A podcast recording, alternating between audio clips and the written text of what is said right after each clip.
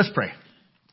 God, thank you for today. Thank you for this chance that we've got to gather and to worship you. Thank you for this opportunity that we have to look at your word, to see what it is that you have been doing in history, what it is that you have been doing in your church, and uh, how it is that we fit into all of that.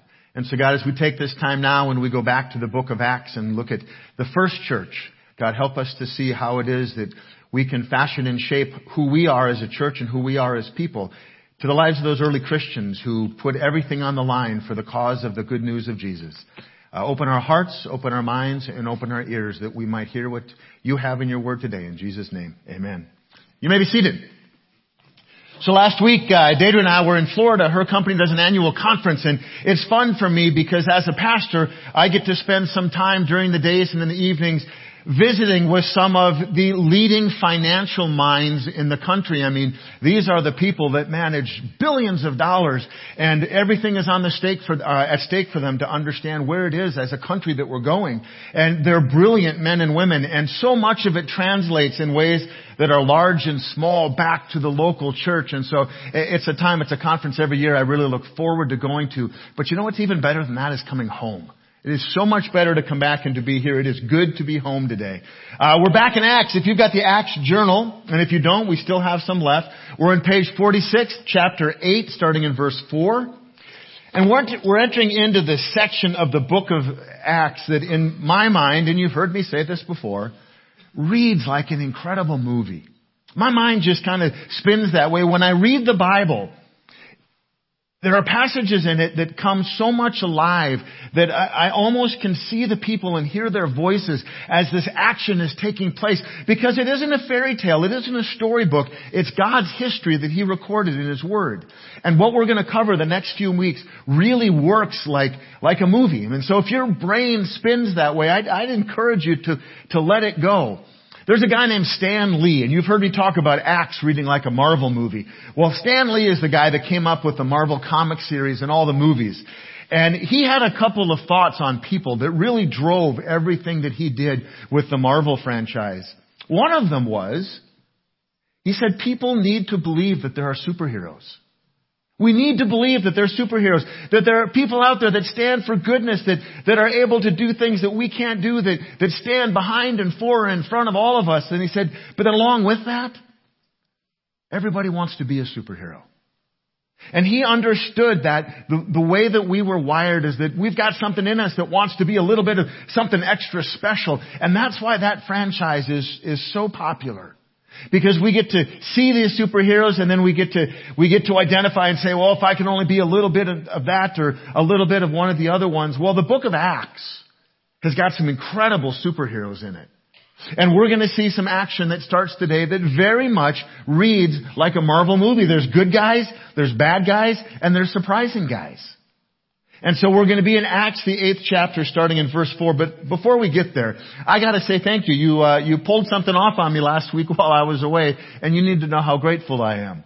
Uh, a lot of you filled out those sheep uh, cutouts, and I got video of those going into the front yard at our house. And then the rain was coming, so then I walked into the office, and they had put them in the hallway and on the doors. And thank you for the things that you said and just the thoughts that you relayed. I'm going to let you in on a little bit of a secret. Being a pastor isn't always easy. Sometimes being a pastor is really, really hard. And one of the things, honestly, that I, I struggle with, and, and COVID hasn't helped with us in churches anywhere. COVID has made everything so incredibly difficult. We made that quick transition to try to bring everything on online, and then they said we could come and worship back in person, and some people came back and some people didn't. And, and it doesn't take very long to start to wonder if what we're doing really matters. If what we're doing really matters to people. And so that small handful of critical voices that out there can be really, really loud. Because words hurt. But those things that you filled out last week that I got when I got back, I, they mean the world to me. I just can't tell you how much. Um, it's nice to know that what we're doing is important to you, and it's nice to know that who we are and who we're becoming matters to you. And so, from the bottom of my heart, thank you for doing that. It is greatly appreciated. Last week, oh. Then I would say, go God, thank you for you, because you're the ones that did it, so thank you. Last week Brian shared, he, I don't know if he was particularly excited, probably like Scott wasn't particularly excited, but they were both willing to step up and Brian shared some heavy stuff, some tough stuff. The passage started talking about persecution. And one of the questions is, are you ready if persecution were to come? And part of what he shared that was so just got to our hearts is this, this idea of when we're pressed with what we think is ours in the reality that nothing really is. How much of what we think is, is really our stuff is really our stuff at all. And, and the point that he made was nothing, not even our children, are truly ours. And that's a hard thing to grasp. That's a, that's a mature Christian thing to grasp. And then you get into persecution. Because that's what's happening in Acts now. We're going here. And, and sometimes you say, well, if somebody's being mean to us, you're being persecuted. No, probably not. But the Bible's got some interesting things to say about persecution. So before we get into the action of Acts, I want to ask you a couple questions. How many of you pray by a show of hands now, in all seriousness? How many of you pray daily to be persecuted for your faith? Yes, exactly as many in the first service. And somebody in the back's going, no way. No, we, we're not so likely to pray for persecution, are we? If you're watching this online, do you wake up in the morning and do you start your day saying, God, I would, I would love nothing more than the privilege of being persecuted for my faith in Jesus? And everybody online's going, nope, I don't start my day that way. It sounds crazy to us because in America, the religion that we've been taught, the Christianity that we've been shown, we're much more likely to pray asking for God's protection than to pray for the privilege of being persecuted. And yet if we take the Bible seriously, and we do, and we should, what the Bible says is that we should pray for, we should invite, and we should welcome persecution when it is God who allows us to face it. And yet in our minds, praying for persecution is just plain crazy. Do you really think we should welcome persecution rather than to pray for protection and safety? Not surprisingly, Jesus was very, very, very clear on the matter. If you've got your Bible, flip it to Acts, uh, uh Matthew 5, verse 10. We're going to read it three verses. It's the beginning of Jesus' Sermon on the Mount. It's the Beatitudes. He's got all these blesseds. And the last one, uh, last two are this. Blessed are those who are persecuted for righteousness sake. Righteousness sake is when you're persecuted for doing something for God. In God's benefit, to God's favor, standing for God in some way. For theirs is the kingdom of heaven. Blessed are you when others revile you and persecute you and utter all kinds of evil against you falsely on my account. Rejoice and be glad for your reward is in heaven. For so they persecuted the prophets who were before you. That sounds crazy. But Cindy, a few weeks ago, she taught us what we're supposed to do when you hear the word rejoice, right? Do you remember what it was? Do you, can you imagine doing woo about being persecuted? That just, that seems crazy. And yet that's what the Bible says. They persecuted the prophets. They persecuted Jesus. She's absolutely right that we should celebrate when we hear the word rejoice. But the idea of rejoicing for persecution, that just seems, that seems crazy. Now persecution, understand, Jesus is talking about, about real persecution, not judging or accusing or condemning other people or other believers. No, our job is to love people. Persecution is what happens from the outside, or at least it's supposed to. And yet we should welcome it. We should pray for it. Most of all, we should be prepared for it. And so persecution throughout Christian history, that's been a common thing. A lot of people have been persecuted for their faith. Those of us who live in America today, unless you have served as a missionary in a culture that is hostile, where there's another religion who is officially in charge that's hostile to Christianity, you probably haven't really been persecuted. Persecution isn't very common in the U.S. We've really never known it. But if we want to be like these people in countries where persecution is a common thing, we need to be ready. What does that mean? We need to know our Bible, not just what someone says about it. We need to know it personally. We need to read it and memorize it and know what's there. We need to come to a personal understanding of God's Word for us. We need to be a part of a church. We need to connect to ourselves. We need to give to with our time and our talents and our treasures a community of faith, a family of faith that we're a part of that helps us to grow together so that we'll be ready for that day if persecution were to happen. And America's changing and the world is changing. And persecution may not be something that happens to other people somewhere else. Persecution may be something that gets up close and personal for us. But persecution isn't easy. To be persecuted, it isn't fun. It hurts. And there's always that threat that the, at the far end of it that the persecution ends in martyrdom and you end up giving your life for your faith. And I wonder how many of us have a faith that is so deep that we would willingly and knowingly walk to our death here on earth for our faith in Jesus. We just studied Stephen. That's what he did. Stephen continued to preach the good news of Jesus and asked them to forgive, ask God to forgive the people who were killing him up until the moment of his death. Is our faith deep enough that we're ready for that? There was a thing in the early 1900s called the Boxer Rebellion in China. And a group of insurgents took over the country and they started just running rampant over, over the Chinese countryside and there was more than 100,000 people that were killed. Many of them were Chinese Christians and foreign missionaries. And it was really the beginning of a long, more than a century now, of Chinese persecution of the Christian church. This is really where it began. And the ones that they didn't kill, they scattered. And there was a lot of mission outposts prior to this. Christianity was actually on the move, and that was what bothered and frustrated some of these people, is that Christianity was beginning to get a foothold among the people. And so they set out to destroy it, to crush it, to completely knock it flat. And a lot of these mission outposts included students, where they went to school and they learned about the regular things you learn about school, but you also learn about Jesus. And these insurgents captured one of these mission posts and it's been recorded in a number of places. There was a hundred students that were living there and they blocked every gate to this compound. There was a big fence. They blocked every gate and all that they left open was one gate that led out. And they had a group of soldiers that were armed inside and outside the gate. And they laid a big cross on the ground outside the gate leading to the outside world from this, this secure compound, this safe space. What they told the hundred students was this. If you will only walk across that cross, if you will trample that cross to deny your faith, you can go to freedom. You can have your life and you can go to freedom. Simple as that. But if you refuse to, you're going to face a firing squad today. True story. I read it in a number of places. The first seven students walked straight across the cross through the armed soldiers to their freedom. The eighth student was a young girl. She walked up to the cross. She kneeled at the top of it and she prayed. And she very carefully stood up and walked around the cross to the firing squad where everyone else in the compound heard a hail of bullets. She walked straight to her death. The 92 students that followed her did the exact same thing. That young girl had the courage to stand for her faith when she was being defied and told not to. That one young girl walked into her future, which is an eternity in heaven with Jesus. And 92 of her fellow students followed her. Their faith was that deep and that real.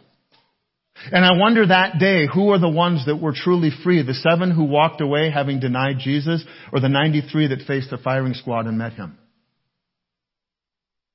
And I wonder in our life when we're faced with that choice, what will we choose? Will we choose what feels like freedom here on earth in this life?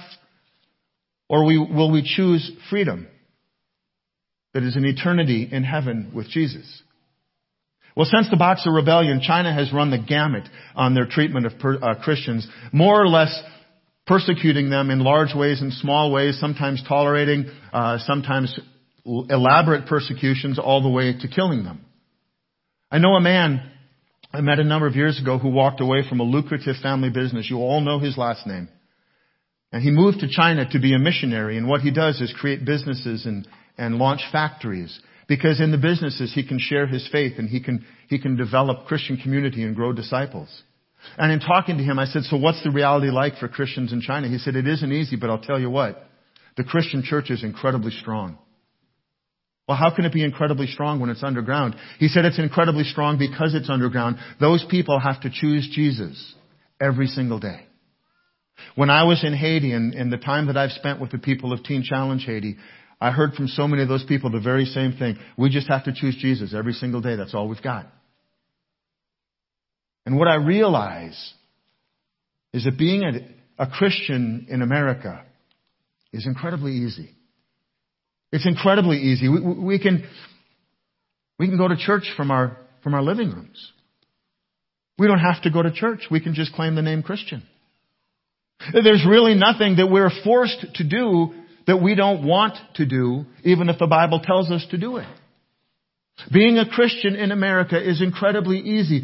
And, and I wonder, I wonder what God is going to allow to happen in our country so that we too have to make that daily choice to either kneel at the cross or to walk over it into our future. And what will that future be? What will we choose?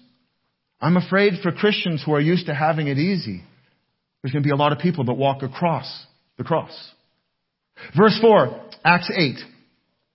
Now those who were scattered went about preaching the word. The persecution is happening. happening. Stephen has been put to death. The people are scattered, men and women. They're sent scrambling because leader, their leader Stephen has been stoned to death in front of a crowd of people. A man named Saul, who we later meet to be Paul, is the one who's approving it.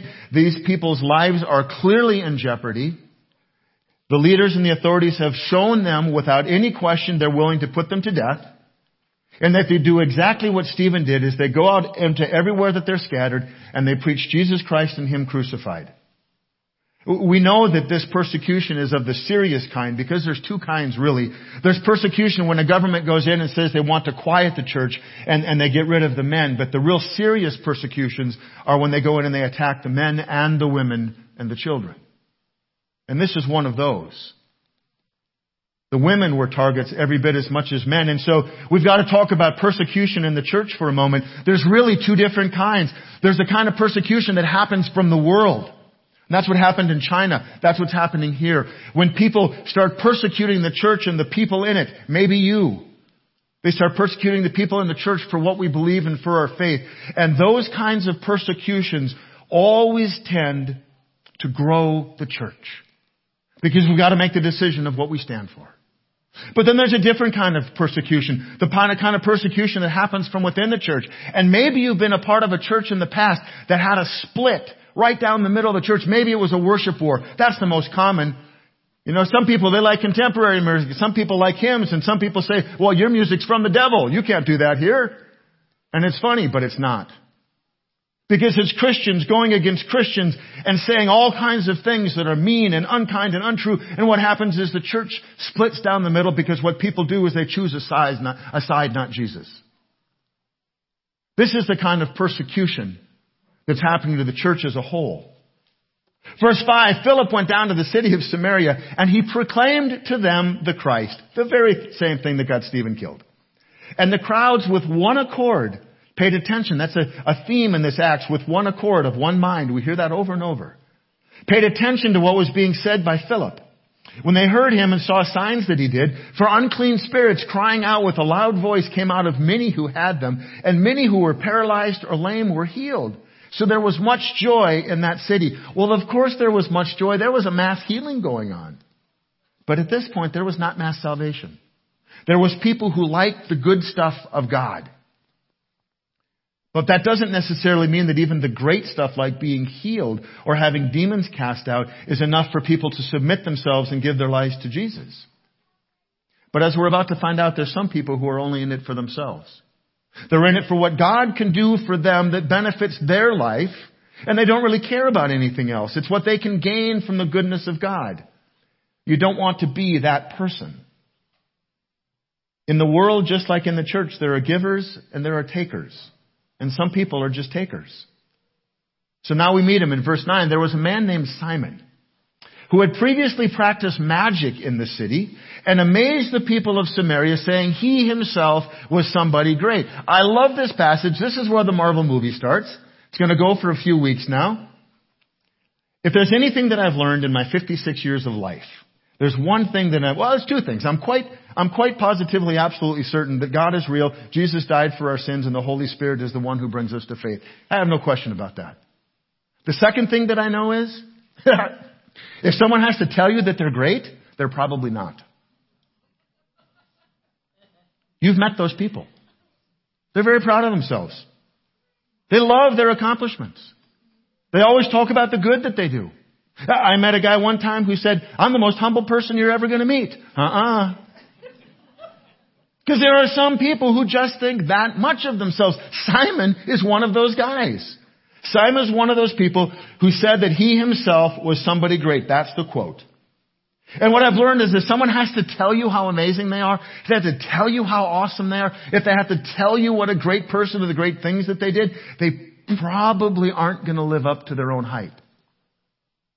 Like Simon the magician, they're probably full of hot air and hocus pocus. They might seem like the real deal, but there's very little bit of substance behind the smoke and the hot air.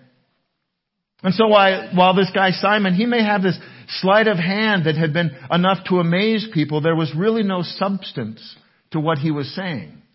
I had a boss one time and his comment was, some people are all sizzle and no steak. Simon was all sizzle. But he wasn't an unusual character in the Old Testament or the New Testament. We see them as magicians, or we hear the word magi, which is the shortened version of it, and they're scattered throughout the Bible. So this idea of magic is a real thing. It's something in the world. In fact, the Bible prohibits us as Christians from being a part of it. But some of these guys, these showmen, were so good that they had huge followings. They had people that flocked to see them because they were, they were impressed with what they could do. They were given high regard and places of honor, sometimes power, and, and they were folks that all came out of the magical, mystical traditions of Egypt. When you go way back to the book of Exodus in the plague of blood, remember Moses? Moses carried a staff. He was a shepherd. And God called him to use that staff in various times and various occasions. Verse 722, the Bible says after, after Moses had turned the water to blood in Egypt, it says the Egyptian magicians did the same thing by their secret art, heart, arts, and Pharaoh's heart became hard. They did the same thing by their secret arts, and Pharaoh's heart became hard. It, it isn't that there aren't secret arts out there. There are. The Bible talks about them. And the result of them is that people's hearts are hardened and they are distanced from God. Simon took people's attention and he took their affection and he relished taking them for himself rather than giving glory to God. There are things and people in this world that still separate us from God the same way. Verse 10 it says, they all paid attention to him from the least to the greatest. So he's captured the very most important people, the part of the culture and the society. Saying, this man is the power of God that is called great. That's quite a thing to have said about you. 2,000 years later, we, we still get excited about big words and promises. Politicians get elected on big words and promises. And recently, what we've heard over the past few election cycles is the word savior being thrown about as though one man or one woman is going to be the one that saves all of us. There's no politician that's going to save us, folks. There's preachers on TV and scattered throughout the country who make a boatload of money talking God talk, but there's very little substance there. There's very little scripture. There's very little life transformation in Jesus there. They're like Simon. They're full of words and they're short on the Spirit. They're happy to take the credit. See, Simon should have known he had to be careful. There should have been something that triggered in his brain when they, when they told him that he was the power of God. That, folks, is the Holy Spirit. None of us on our own is the power of God, no matter how much somebody might be impressed. Verse 11, they paid attention to him because for a long time he'd amazed them with his magic. He had a good magic show and he told them to be impressed by him. And, and we like to be impressed, don't we? It gets back to that idea of we'd like to see superheroes. You, you know, the, the thing is, I think that we as a culture love to be impressed by celebrities. We love to be impressed by pro athletes. We love to be impressed by people who, who have made it to a level or who have done something we've never done. And sometimes those things cause us to choose watching them over being a part of church. Because we like to be impressed by people. Verse 12, but when they believed Philip as he preached, these folks have been looking to Simon. When they believed Philip as he preached good news about the kingdom of God in the name of Jesus Christ, all talking about Jesus, not talking at all about himself, they were baptized, both men and women. You've got to understand, Philip is preaching in the midst of a persecution. These people are living in the midst of persecution of Christians, and they hear Philip preaching, and they say, I'm all in, I'll be baptized, I believe. They're jumping headfirst into the people who are going to be persecuted. Something is happening here. See, Philip had a different message. He didn't toot his own horn. He wasn't tell people how awesome he was or how everybody else had their problems. He didn't even tell people why Simon was wrong.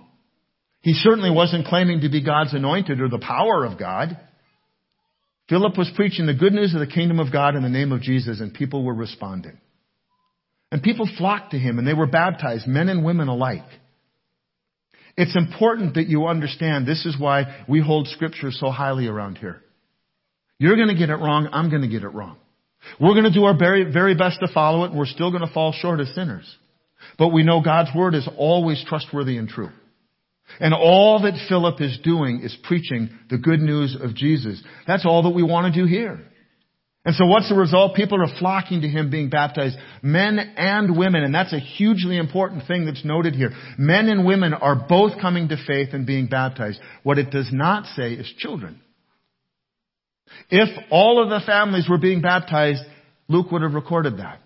Men and women were being baptized. This is one of the foundational verses for why we dedicate children, not baptize children.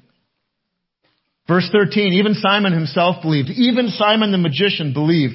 And after being baptized, he continued with Philip. And seeing signs and great miracles performed, he was amazed. That's as far as we're going in the chapter today, but you're going to see a whole lot more next week. Old Simon jumped on board. Simon was an interesting character and his motives, even at this point, are fair to be questioned. But now what about us? Where are we? Persecution, power, and the Holy Spirit. That's what we've talked about here. So who are you today? Are you a bit like Simon where you're more concerned about what other people think of you and what other people say about you or are you more concerned of what God thinks of you? See, we have to ask ourselves those questions. Are you interested in claiming the title and the identity of Christian because you like the idea of having your sins forgiven and looking forward to an, the comfort of an eternity in heaven? Or do you live daily in the power of the Holy Spirit who is alive and at work in you? Recognizing that you're a sinner, but understanding that it's by Jesus alone that your sins are forgiven. See, throughout human history, people have done what Stan Lee has done. People have invented stories of gods and goddesses and mythical superheroes that are bigger and better and more powerful than we are, that can do all kinds of things that we only wish that we could do. And as I read through history, I'm pretty convinced for myself that the real superheroes of history are persecuted Christians who stand for their faith. We've seen examples of them on the news in modern day. We've seen persecuted Christians who give their life rather than give up their faith in Jesus. Why? It's pretty simple because they allow the real power of God, the real power of God, the Holy Spirit, to live in and to direct and to lead and guide them every single day. And so we've got to ask ourselves, who are we? Who am I? Who are you? What do we really believe in? Where do we put our faith? What power do we really believe is out there? Who is God really to you today? Are you clinging to your earthly possessions, your home, your car, your bank account, your investments, maybe spouse or parent or friend or children, as though those things really belong to you? That's what Brian talked about last week when he came to the understanding none of them do. Or do you realize that your money and your spouse or your children or your friends or your church family are all a gracious gift from God and a blessing for us to enjoy, to care for, to pour ourselves into, and to steward for God only to be given back to Him. It's really a matter of do we understand our place? Would you trample the cross in order to walk away from eternity separated from God? Or would you walk to your persecutors and stand up to a firing squad and step into eternity with your Savior?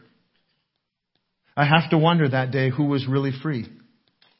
Were those seven who walked through the guns over the cross into their earthly freedom, were they the ones who were really free? I'd love to know what the rest of their life turned out like. Or were those 93, the 92 along with that girl, were they the ones who were truly free, who did not deny their faith and stood for Jesus? It was the end of their earthly life, but it was the beginning of their eternal life. And so the, the thing that matters here is that firing squad can take a lot of, a lot of shapes, a lot of appearances in our life. That firing squad can be a group of people who just get together and decide they're going to rip you apart. That firing squad can be the guys at work who make fun of you for what you believe, mocking you because you admit to being a Christian. It could be the criticism of a friend. It could be uh, the confusion of a non-believer at work.